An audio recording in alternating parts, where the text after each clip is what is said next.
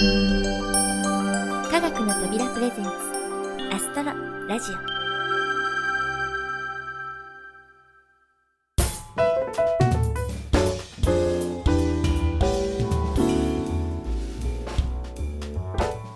皆さんこんにちは。土屋ゆ子です。早いもので新年度がスタートしてからおよそ1ヶ月。街には真新しいスーツに身を包んだフレッシャーズの皆さんやいかにも初々しい新入生の皆さんの姿をよく見かけるようになりました。そして今はゴールデンウィークの真っ只中。新生活を始めた皆さんが毎日の緊張から少しの間解放されてうまくリフレッシュできたらいいなと思う今日この頃です。さて星好きの皆さん。4月4日の皆既月食はご覧になれたでしょうか？今回は北東北の一部と北海道を除いて全国的にお天気に恵まれなかったようですね。東京もあいにくの曇り空。私も気になってベランダからちょこちょこ様子を見ていたのですがそこに見えるのは雲ばかりでした。次に日本で見られる皆既月食は2018年1月18日とのことでしばらくはお預けのようですそれにしても桜と月食の共演見たかったですね残念さて、気持ちを切り替えて、シークレット・オブ・ラピスのコーナーです。前回は急遽お休みをいただいて、楽しみにしていた皆さんには申し訳ありませんでした。というわけで、今回はいよいよ、ラピスのデータを奪おうとしていた黒幕が登場。これは激突必至と思いきや、話は意外な方向に。それではお聴きください。どうぞ。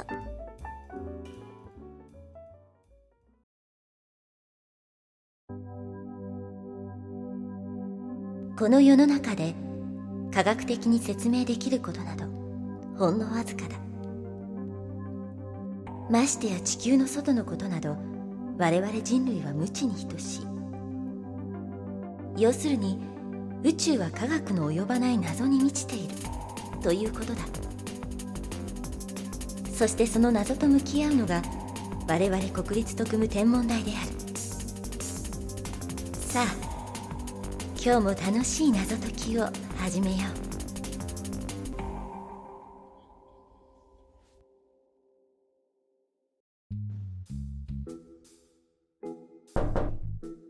どうぞお入りください失礼するよあなたは確か私が着任した日にお会いしたいやあ大空くん久しぶりだね。今回は目覚ましい活躍だったよ。あっぱれあっぱれ。はっはっは。大長、ご足労いただき恐縮です。どうぞこちらに。まさか、本当に大長さんが？うーん、こうしてよく見てみると、やはり血は争えんね。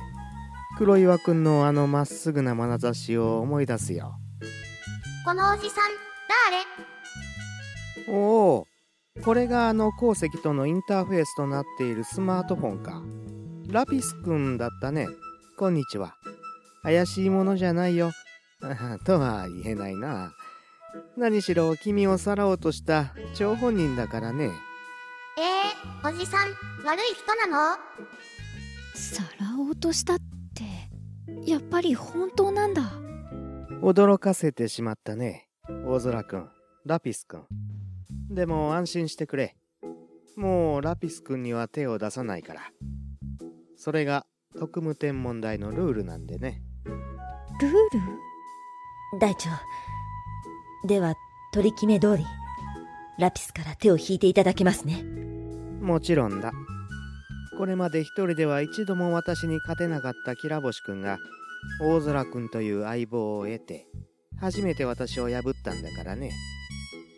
ラピス君を手に入れられなかったのは残念だが、見事な作戦勝ちだったよ。約束は守るさ。なんだかわからないけど、仲直りだね。え結局どういうことなんですか？ほっほっほ。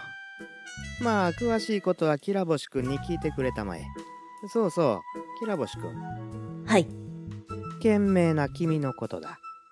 もうこの件の結末は想像できているんだろ？ええ。ある程度は。そうか。おそらくその想像は正しいだろう。そしてその結末が君たちにとって不幸なものになるかならないかは君たち次第だ。道を誤ってはいかんぞ。肝に銘じます。うま。さて負け犬はこの辺で退散しよう。じゃあとは頼んだよ。お疲れ様でした。おじさん、バイバイ。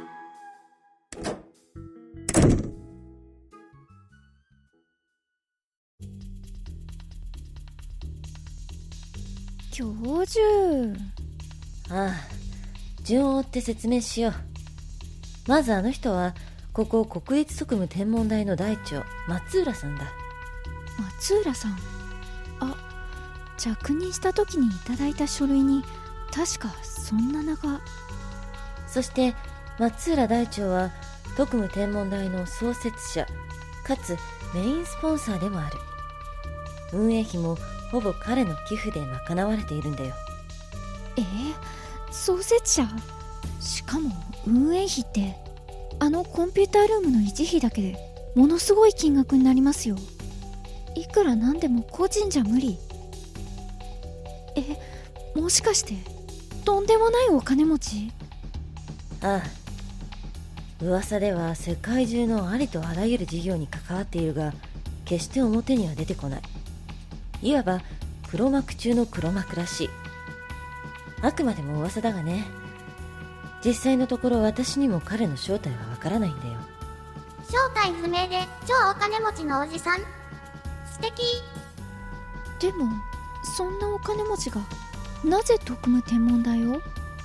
悪い言い方をすればまあ金持ちの道楽だな。宇宙は我々の知らないことばかり。つまり謎の宝庫だ。彼は謎のコレクターなんだよ。それも異常なまでの。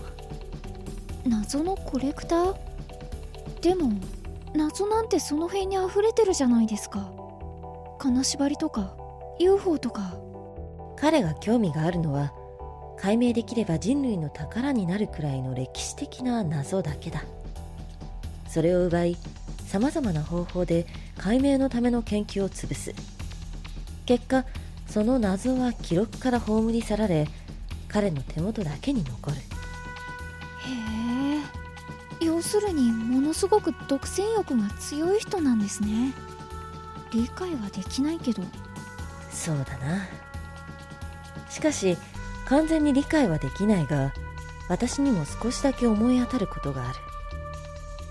私の喜びはあくまで謎が解明されることだが謎が解けた瞬間このことを今地球上で知っているのは自分だけなんだという快感があることは否めない彼の場合は解明できなくてもいやむしろ解明できない謎の独占に喜びを感じるのだろうやっぱり私は、謎を置きましょうの女なのね。ルンルン。ラピス何のんきなこと言ってるの？あの人が教授の言う通りの人ならラピスはずっと鉱石に閉じ込められたままだったのようーん、それは困るな。しくしく。でもそんな大事な研究を潰される危険があるのにどうして政府はここを国の施設として使っているんですか？松浦大長からすれば他国の情報を集めたりするのにはどうしても国の看板が必要だ逆に政府はこれだけ贅沢な施設が手に入りそこで上がるであろうさまざまな成果とリスクを天秤にかけて得だと判断したんだろう。彼が手を出すのは解明されれば常識がひっくり返るような謎だが今それが闇に葬られたとしても誰も困らないようなものばかりだからね。歴史的偉業とはそういうものだよ。うーん。なんというか。大人の事情ですね。でもこれで邪魔が入ることもなくなったわけだしあとはラピスを救い出すだけ。わーい。楽しみ楽しみ。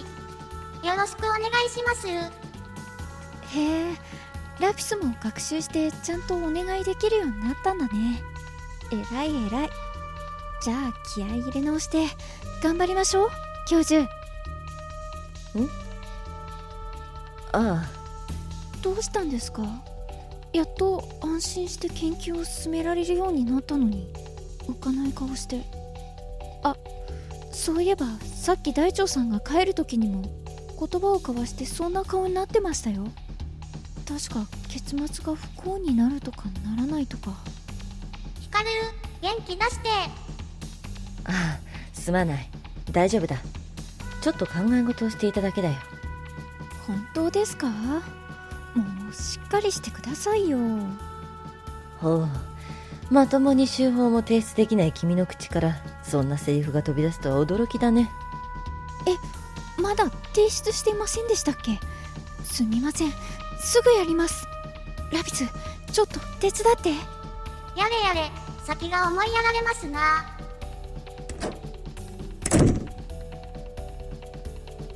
しかし彼女は妙なところで勘が鋭いな、幸な結末か。そうですね。大腸あなたから初めて謎を守ったのにまさか私がこの手でその謎を歴史から葬ることになるかもしれないなんて。皮肉ですよね。でもどんな結末でも私たちはそれを不幸だったで終わらせませんよ。必ず乗り越えてみせます。必ず。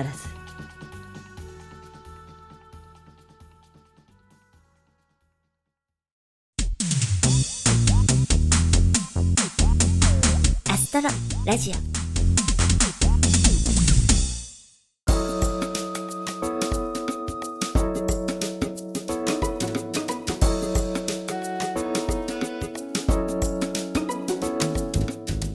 はい、シークレット・オブ・ラピスいかがでしたか？データ略奪の黒幕がなんと大腸だったという驚きの展開からお話はいよいよ最終局面へ。ヒカルにはどうやらこの結末が予想できているようですがそれはハッピーエンドか？それともバッドエンドなのでしょうか？シークレット・オブ・ラピスも残すところあと2回。お聞き逃しのないように。それではインフォメーションのコーナーです。前回お届けした「絆の星」音声版お聞きいただけたでしょうか？この「絆の星」の中では人工衛星が取り上げられていますが地球を回る人工衛星以外にも様々な宇宙機が太陽系の謎を探るために宇宙に送り出されています。最近この太陽系探査のニュースが続いているようですのでここで簡単にご紹介してみたいと思います。まずは地球に最も近い天体月探査のニュースから。4月20日宇宙航空研究開発機構 JAXA は3年後の平成30年度をめどに日本初の月面に着陸する探査機を打ち上げる計画を明らかにしました。新たに開発する小型月着陸実験機スリムはこれまでにない高い精度で着陸できる高性能の無人探査機です。この着陸地点に選ばれているのが通称マリウスの丘ここの近くには地下に伸びる縦穴があると見られていてスリムに搭載された超小型ローバーによってこの縦穴の調査を行う予定です。もしかしたら縦穴の先に広がる地下空洞が将来の月面基地にという可能性もあるようなのですごく夢が広がりますね。今から3年後が楽しみな話題です。では次のニュースです。火星と木星の間に惑星になれなかった小さな天体が密集しているいわゆる小惑星帯があります。この番組のリスナーの皆さんはきっとご存知ですよね。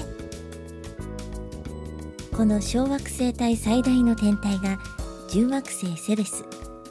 そして3月6日人類史上初めてセレスの周回軌道に乗ったのがアメリカの探査機ドーンです。現在セレスの周回軌道上で詳しい調査を行っているドーンですが実は周回軌道投入の直前に撮影されたセレスの画像が今話題を呼んでいるのです。この画像9時間で一周するセレスの様子を収めたコマ撮り映像なんですがなんと表面に仲良く並ぶ2つの謎の光が映っているんです。セレスの直径がおよそ 1000km 弱ですからこの光はかなり強い光のようです。NASA からは火山のようだがもっと近づかないとわからないという研究員さんのコメントが出ていますが巷では宇宙人からのサインではなんて噂も流れて盛り上がっています。この光が自然現象で説明できるものなのか未知の現象なのかはこれからドーンによって送られてくるたくさんのデータによって解明できることでしょう。こちらも目が離せませんね。最後にご紹介するニュースは太陽系の最果て。冥王星を初めて探査するニューホライズンズという探査機の話題です。2006年1月に打ち上げられたニューホライズンズ。9年にわたる長い旅路を経て今ようやく目的の地冥王星へ到達しようとしているんです。なんというか胸が熱くなりますよね。このような太陽系最暗部の調査を行う探査機としてはボイジャー1号2号が有名ですね。またすでに運用を終えたパイオニア10号11号が今も太陽系の外へ向けて移動を続けています。ニューホライズンズはこの4つの探査機に次いで地球から5番目に遠いところにある人工物です。4月9日 NASA は1枚のカラー画像を公開しました。それは初めて冥王星をカラーで撮影したニューホライズンズからの画像でした。そこにはまだ小さいながらも茶色がかった冥王星とその衛星カロンの姿が映し出されていたのです。ニューホライズンズは今年の7月に冥王星までわずか1万 2500km のところまで接近します。もしかしたら驚くべき発見が待っているかもしれませんよ。はい。月もセレスも冥王星もどれもみんな楽しみです。我々の住む地球と太陽系その成り立ちを調べることで将来の宇宙進出へのハードルはどんどん下がることでしょう。いつか私たちの子孫が地球を離れる時これらの探査機たちに感謝を捧げる日が来るのかななんてことを夜空を見上げて考える。そんな春の夜の過ごし方も素敵じゃないでしょうか。いろいろお話ししてきましたがそろそろお別れのお時間になってしまいました。この番組は制作コムビルド脚本アルファボル協力アイスタイルプロジェクト株式会社スタジオディーン BGM 配布サイトハートレコード音楽制作集団ディープフィールド。そして企画制作科学の扉でお送りいたしました。それではまた次回をお楽しみに。お相手は私土屋ゆ子でした。